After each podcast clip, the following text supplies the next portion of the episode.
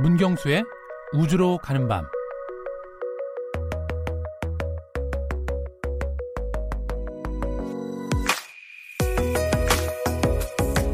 Five, four, three, two, one, zero. All engine running. 1969년 7월 16일 오전 9시 31분 51초 2700톤의 세턴 V 로켓이 굉음을 내며 발사대를 떠나 우주로 솟구치는 모습을 전 세계인이 함께 지켜봤습니다. 국내에서도 KBS가 미국의 중계 화면을 받아서 아폴로 11호 달 착륙 장면을 뉴스 특보 실황으로 내보냈고 수많은 시민들이 이 어마어마한 장면을 감격스럽게 지켜봤다고 하죠. 4일 뒤인 미국 현지 시간 1969년 7월 20일 세계는 TV와 라디오 앞에 다시 모여 인류 최초로 우주 비행사가 월면의 한쪽 발을 내딛는 역사적인 순간을 지켜봤습니다. 결과는 다 아시죠?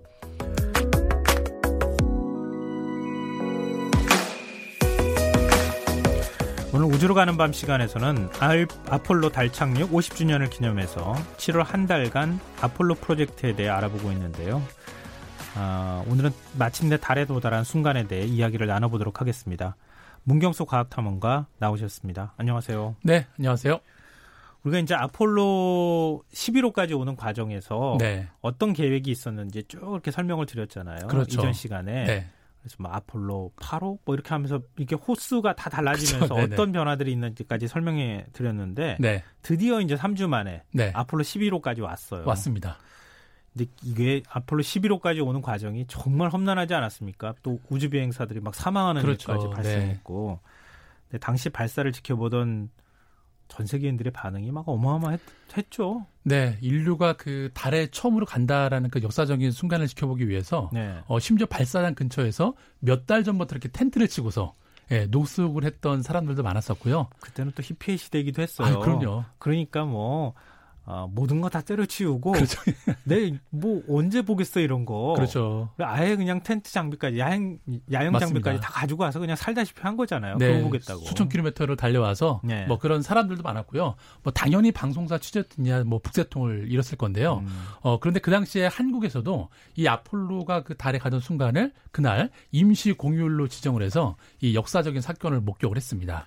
임시 공휴일로 지정했어요. 네, 그렇게 진짜 새로운 얘기인데요. 네, 저도 그냥 기사 안 보고서 이게 진짜 가 싶어갖고 네. 약간 그 연배분들한테 여쭤보니까 정확히 기억을 하고 계시더라고요. 오, 네. 그리고 이제 무엇보다도 그 발사와 착륙이 있던 날에는 뭐 서울역이나 명동, 남대문처럼 TV 수상기가 많지가 않았기 때문에 음, 네. 그런 가전제품 대리점 앞에서 수많은 인파가 모여서 이 광경을 지켜봤다라고 하더라고요. 어, 제가 어렸을 때요. 네. 우리 동네 어, 전자기 판매하고 그러는데 네. 수리도 하고 그러는데 이름이 아폴로 전자였어요. 뭐 앞으로 과자도 있었고 많았죠. 네. 네. 그러니까 그 당시에 그 이 인상이라는 게 얼마나 강렬하게 남았 겠어요. 네. 그 당시 사실 우리나라가 국내적으로 여러 가지 뭐 정치적으로도 되게 어순하고 이럴 텐데도 불구하고 음. 이 역사적인 장면을 예, 놓치고 싶지 않았던 거죠. 음. 그럼 아폴로 계획의 구체적인 당시 이제 11호의 그렇죠. 임무부터 먼저 좀 소개를 해주세요. 네. 일단은 뭐 암석 샘플을 수집도 하고 네. 또뭐 지진계를 설치하는 이런 과학적 임무가 있었는데 어 사실 앞 무엇보다도 그냥 달 착륙 그 자체가 예, 가장 큰 음, 미션이라고 보시면 됩니다. 아니 가지를 못하는데 어떻게 하겠어요? 가는 게 제일 큰 네, 일인데. 착륙을 해야만 뭐 샘플을 가져오든 그렇죠. 뭘든 하겠으니까 네. 그게 가장 큰 임무였고요.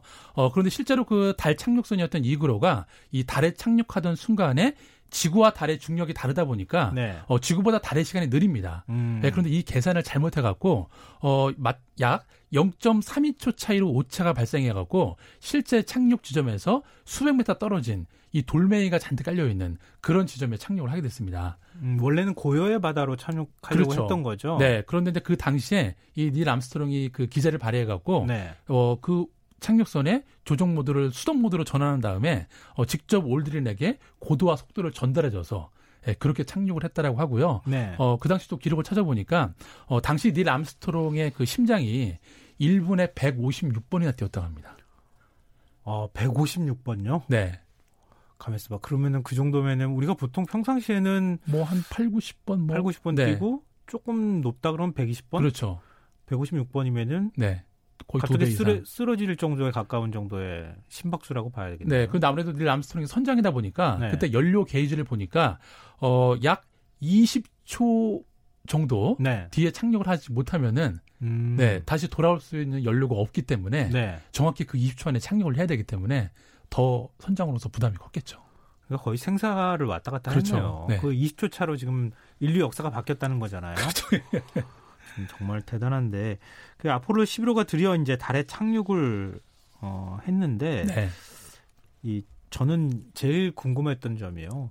어, 방금 전에 그 우주 비행사 세 명의 네. 이름을 세 명 중에 두 명의 이름을 댔잖아요. 그렇죠, 네. 한 명을 지금 빼놓고 얘기를 안 하셨는데 네. 우선 세 명의 우주 비행사, 그 네. 아폴로 달 착륙의 역사적인 순간을 했던 우주 비행사에 대해서 얘기를 좀 해 주세요. 네, 많은 분들이 사실 아폴로 11호 하면은 닐 암스트롱만 기억을 하는데요. 음, 그러니까요. 어, 네, 일단 달의 초, 그 달의 그 역사적인 순간에 같이 했던 사람들이 세 명인데 일단 그 아폴로 11호의 선장인 닐 암스트롱이 탑승을 했고요. 네. 그리고 달 착륙선 조종사였던 버즈 올드린. 음. 네, 그리고 이제 마지막으로 어 사령선 조종사였던 마이클 콜린스까지 이렇게 세 명이 네, 달에 갔는데요. 그런데 우리가 잘 아는 것처럼 두 명은 달에 발을 디뎠는데 네. 예, 이 마이클 콜린스는 콜린스는 어, 착륙선과 도킹을 하기 위해서 음. 어, 홀로 사령선을 타고서 8일 동안 계속 달 궤도를 돌았습니다. 음. 네, 그래서 사실 우리한테는 많이 알려진 인물이 아니었죠.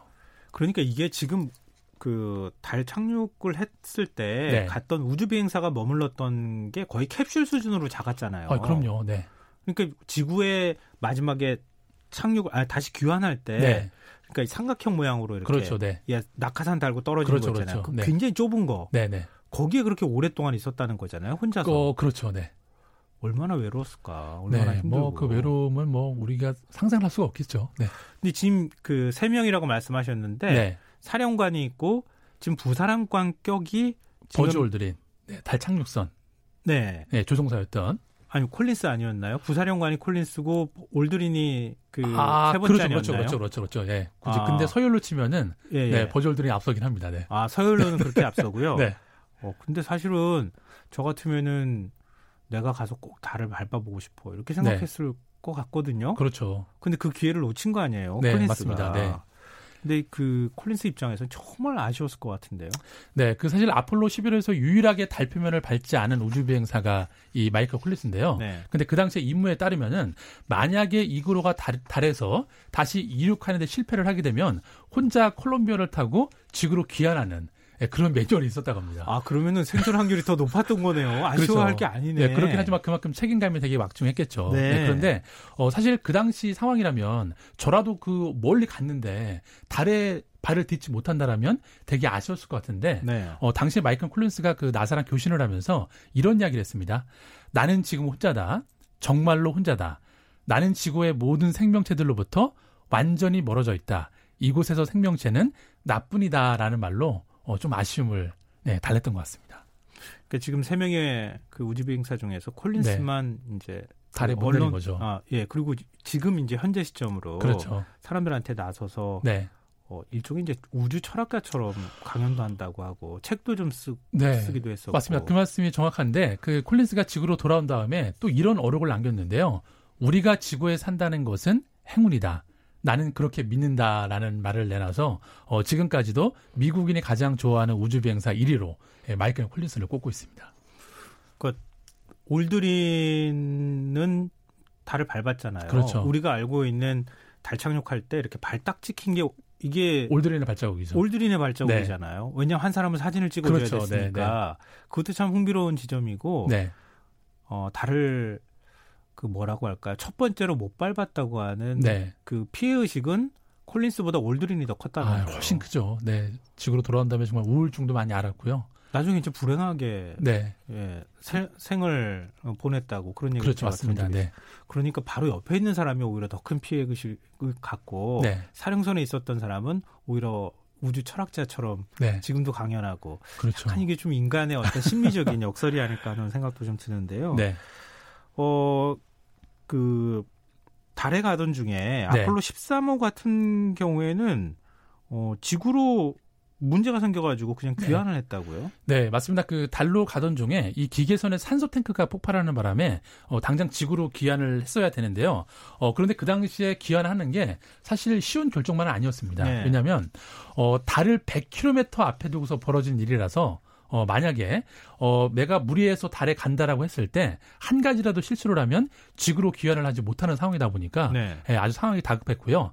어, 하지만 그 달에 못 간 아쉬움은 컸지만, 그런 위기의 순간에서 이 성공적으로 탈출을 했다는 점에서는 이 우주 탐사 역사에서 아주 중요한 장면으로, 네, 기억이 되고 있고요. 그리고 이 사건에서 감명을 받았던 이 영화배우 톰 행크스가 이 동명의 영화를 만들었죠. 네, 아폴로 13호라는 영화를 만들었습니다. 아, 그랬었군요. 네, 저... 그리고 또 HBO라는 채널에서 또 동명의 드라마를 만들어갖고 아주 아폴로 13호의 아주 거의 덕후라고 할 정도로 이 톰 행크스가 직접 출연됐었죠. 네. 음, 그러면은 아폴로 13호는 1972년? 그렇죠, 그렇죠. 어, 그럼 아폴로 11호가 가고 난 다음에 네. 다시 한번 또 달에 가겠다고 시도를 또 해, 하긴 했었군요. 네, 원래. 계획이 아폴로 20호까지 계획이 됐었습니다. 그러면 실제로는 몇 호까지 간 거예요? 실제로는 17호까지 끝났죠. 아, 17호까지는 네네. 달에 가긴 갔어요. 네, 갔습니다. 네. 그러면 달을 밟은 거는요? 달에 밟은 거는 그러니까 어, 총 6대의 우주선이 발사를 했는데 네. 실제로 달에 착륙을 한 거는 5대인 거죠. 아, 달에 착륙을 해서 네. 달 땅, 달 표면을 밟은 거는 밟은 거는 12명입니다. 아, 그래 그것도 네. 사실 우리는 자, 기억을 다 못 그렇죠. 하거든요. 네네. 그러니까 우리는 그냥 아폴로 어, 11호만 생각을 아폴로 11호만 11호만 생각하고 네. 그때 딱 한 번 갔다 온 줄 알았는데 네. 그게 아니라 그 뒤로 그 달 표면까지 갔던 그렇죠. 밟았던 그렇죠. 우주 비행사가 꽤 많이 있었군요. 네, 계속적인 과학적 임무들이 있었기 때문에 네, 계속 진행을 했었습니다. 근데 이, 그 얘기가 있더라고요. 네. 달에 갔다 오고 난 다음에 네. 그 우주복에 뭔가 이렇게 달 표면에 먼지나 이런 그렇죠. 것들이 묻잖아요. 네. 근데 그거 냄새를 맡은 비행사도 있다던데요? 어, 냄새를 맡은 비행사도 그건 제가 정확히 기억이 못 하겠는데 그래서 일단은 그 달에서 기환했던 그 우주인들이 어, 바로 이제 그 일상생활을 시작한 게 아니고 격리 시설에서 네, 일주일 동안 그런 것들을 다 소독하고 뭐 그런 다음에 기환했던 걸로 제가 알고 있습니다. 아, 제가 이거 봤던 게 이제 기억이 나는데요. 네. 올드린이 네. 회고록에 쓴 부분에 이게 네. 있대요. 화약 냄새, 네. 폭죽이 떨어진 다음에 네. 어, 나는 냄새 같은 매운 금속 냄새가 났다 이렇게 표현했대요. 아 우주복에서. 네, 그러니까 땅을 이렇게 밟고 난 다음에, 네. 그러니까 달 표면을 밟고 네네. 난 다음에 그 먼지 같은 게 우주복에 묻잖아요. 네네. 그리고 나중에 돌아오고 난 다음에 그 냄새를 냄새를 하고 네. 맡은 모양이에요. 네네. 매운 금속 냄새가 났다고. 어 아무래도 이게 그 이렇게 생각할 수가 있을 것 같은데요. 그 지구로 귀환할 때 아주 엄청난 가속도를 그 통해서 들어오기 때문에 네. 아마 그때 열 때문에 그런 달의 그런 그 먼지나 이런 것들이 조금 더 열을 받아서 좀 그렇게 변해서 냄새가 나지 않았나. 아, 그런 네. 또 그런 가능성도 그렇죠. 추론해 볼 수가 있죠. 네. 아, 근데 그 냄새를 맡는다는 사고도 좀 이해가 참 대단하다는 생각이 또 다시 네. 드는데요. 근데 우리가 달 착륙한다 그러면은 네. 월면차라고 해서 이렇게 달에 그렇죠. 가는 거 네. 그거 아폴로 11호 때부터 있었던 건가요? 아니면은 그 아까 아폴로 11호 때도 네. 착륙하고 난 다음에 어 아니다 월면차가 생긴 거는 나중 일인가요? 어 나중입니다. 실제로 그 월면차를 처음 사용을 한게 네. 아폴로 15인데요. 어 그 당시에 이제 그 착륙 지점이 어 달에 있는 하들리산 평원이었는데 어 그쪽의 해발 고도가 약 4,500m 정도 됐습니다. 네, 그렇기 때문에 뭔가 이 미션 기간 안에 걸어서 미션을 수행하기 좀 어려웠기 때문에 예, 월면차를 최초로 만들어서 어 달에 보냈는데 그 월면차도 크기가 작진 않잖아요. 네. 근데 그거를 약간 좀 분리 접, 접어서 그거를 그 그달 착륙선 측면에 접어서 그렇게 부착을 해서 달에 가져갔다고 합니다. 아, 우리 캠핑 가듯이 옆에다 붙여가지고 그렇죠. 간 거예요? 네. 근데 아, 그 재밌네요. 월면차는 아직 있죠. 아, 달에 그대로 달에 있어요? 있습니다. 네. 아, 하기가 갖고 오기가 어렵죠. 그렇죠. 네. 그 무게를 가지고 다시 올라올 수 없으니까. 네, 그러네요. 네. 그러니까 우리가 그 아폴로 11호에 대한 기억이 이후에 계속 보냈던 네. 뭐 다시 아폴로 11호 이후에 갔던 그런 거를 다 합쳐놓은 기억으로 우리가 기억하고 있는 맞습니다. 네, 그때 딱 한 번 갔던 걸로 기억을 하고 있는데. 아, 우리가 역사에 대해서 참 이래서 좀 제 개인적으로는 무지하다는 네. 생각을 다시 한번 깨닫게 되는데요. 네. 근데 우주 비행사들은 달에 갈 때 어떤 걸 갖고 가요? 개인 소지품 같은 것들이 있습니까? 네, 일단 그 우주선 자체가 좁기 때문에 그 많은 거를 가져갈 수가 없었는데요. 그래도 어쨌든 기념이고 어, 시민적인 위안을 받기 위해서 어, 세 명이 각각 다른 소지품을 가지고 왔습니다. 네, 일단 그 콜린스 같은 경우에는 어, 시와 기도문 그리고 인도에서 가져온 행운의 강낭콩 부적을 가져갔는데요. 음. 어, 그 강낭콩 부적 안에는 네. 어, 상아를 조각해서 만든 작은 코끼리 50마리가 들어있었다고 합니다. 그 무슨 의미가 있어요? 어, 약간 심적 위안 그런 거겠죠. 음. 좀 인도 여행 그런 데 하다 보면 아무래도 그런 영적인 어, 어, 심적인 위로를 주는 그런 부적 같은 개념들이 있으니까 네. 네, 그거를 가져갔고요. 어, 그 다음에 그 올드린 같은 경우에는 어머니가 주신 행운의 팔찌, 그리고 포도주가 담긴 작은 유리병을 가져갔다고 합니다. 음. 네, 그리고 이제 마지막으로 그 암스트롱이 좀 재미가 있는데, 어, 일단 아내가 녹음한 음악 테이프를 가져갔고요. 네. 그리고 어 1903년에 라이트 형제가 최초로 만든 이 동력 비행기의 작은 프로펠러 조각을 가져갔다고 합니다. 뭐라 그럴까? 이것도 부적인가요? 어, 요거는 좀 상징적 의미가 있을 것 같아요. 그 이 비행이라는 게 처음도 시작이 된 게 또 그 라이트 형제가 시발점이라 볼 수가 있고요. 네. 그런데 이 비행이 이제는 지구를 넘어서 예, 또 다른 행성에 행성이나 위성에 가서 우리가 간다. 뭐 그런 상징적인 의미가 있었을 것 같은데 음. 어 그리고 좀 참고로 하나 알아주시면 되는 거는 네. 가장 가슴 아픈 소지품이 하나가 있는데요. 그 아폴로 15호 비행사였던 이 데이비드 스콧이 임무 중에 사망한 미국과 소련의 우주 비행사 14명의 이름이 담긴 예, 조형물을 가져갔다고 합니다. 아, 굉장히 그렇죠. 이게 우주 경쟁을 했었던 건데 네. 그게 아니라 그 모든 사람을 다 그렇죠. 기념하기 위해서 가져왔어요. 네, 약간 추모하고 위령하는 그런 개념으로 가져간 아. 거죠. 그러면 반대로 지구로 가져온 물건은 없습니까? 네, 일단 그 가져오는 물건들은 명확했는데요. 일단 뭐 암석, 모래, 먼지 이런 샘플들을 채집을 했는데 어, 가장 그 핵심적인 거는 달에서 가지고 온 현무암질 암석 표본. 음. 네, 우리가 이게 보통 그 월석이라고 많이 알고 있는 것들인데요. 어, 그거는 아무래도 과거에 화서 그 달에도 화산 활동이 있었다라는 거, 그거에 좀 증거가 되는 거죠. 네. 그리고 유튜브 라이브 채널로 지금 해피리님이 네, 우와 너무 재밌는 사실이네요 아, 이렇게 말씀해 주셨습니다. 그러니까 저랑 똑같아요 지금. 그러니까 막 뒤죽박죽 섞인 지식 우리가 알고 있었던 거예요. 어 그리고 라이브 채널로 지금 화면으로 저희가 방송하는 거 실시간으로 보실 수 있으니까요. 네, 아, 지금 이렇게 보실 수 있는 분들 유튜브 들어가서 검색하시면은 네, 어, 많이 앞으로 또 봐주시고 네. 지금 이 순간도 보실 수 있습니다. 네. 많은 시청. 부탁드립니다. 네. 아, 그리고 지금 인류의 커다란 도약을 이뤄낸 세 명의 우주 비행사가 현재는 어떻게 살고 있는지 궁금해하시는 분들도 있거든요. 네, 일단은 그 닐 암스트롱은 그, 그 지구로 돌아온 다음에 이 8년 동안 대학 교수로 일하면서 살았는데요. 어, 2013년에 또 타계를 하셨고요. 네. 그리고 이제 그 버즈 올드린 같은 경우에는 아까 말씀드린 것처럼 우울증으로 병원 신세를 꽤 오래 지다가 음. 어, 최근 최근에는 우주 개발 회사를 운영을 하고 있습니다. 음. 그리고 이제 마이클 콜린스 같은 경우에는 어, 원래는 그 아폴로 17호의 선장 제의를 받았는데 어, 거절했습니다. 음. 네, 그리고 그 뒤에는 워싱턴 항공우주 박물관 관장으로 어, 역임을 했고요. 지금은 은퇴를 해서 낚시를 즐기면서 그렇게 살고 계십니다. 올드린이 제일 행복하게 살고 있... 아, 저 마이클 마- 콜린스. 콜린스가 제일 행복하게 살고 있군요. 네, 그렇죠. 자, 오늘 네. 마지막을 장식할 네. 곡은 어떤 거 선곡해 오셨습니까? 네, 오늘은 그 선택의 여지가 없었고요. 그 데이비드 보위의 Space Oddity를 네, 선곡을 했습니다. 음. 네, 이 노래 자체도 어, 인류의 달 착륙을 그 몇 달 앞두고서 이 데이비드 보위가 영감을 얻어서 작곡한 노래라고 합니다. 네. 네. 달 뒷면을 혼자 여행하던 마이클 콜린스는 지구에서 보던 달과는 완전히 다르다는 말을 했습니다. 오늘 여러분 눈에 보이는 달은 어떤 모습인가요?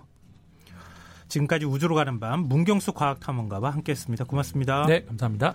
네, 오늘 모바일 상품권 당첨자는 홈페이지 공지사항에서 확인하실 수 있습니다. Space Oddity 들으시고요. 전 내일 다시 찾아뵙겠습니다. 지금까지 시사평론가 김성환이었습니다.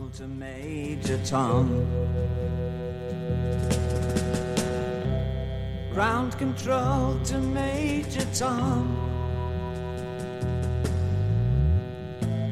Take your protein pills and put your helmet on. Ten. Ground control to Major Tom. Eight. Seven. Six.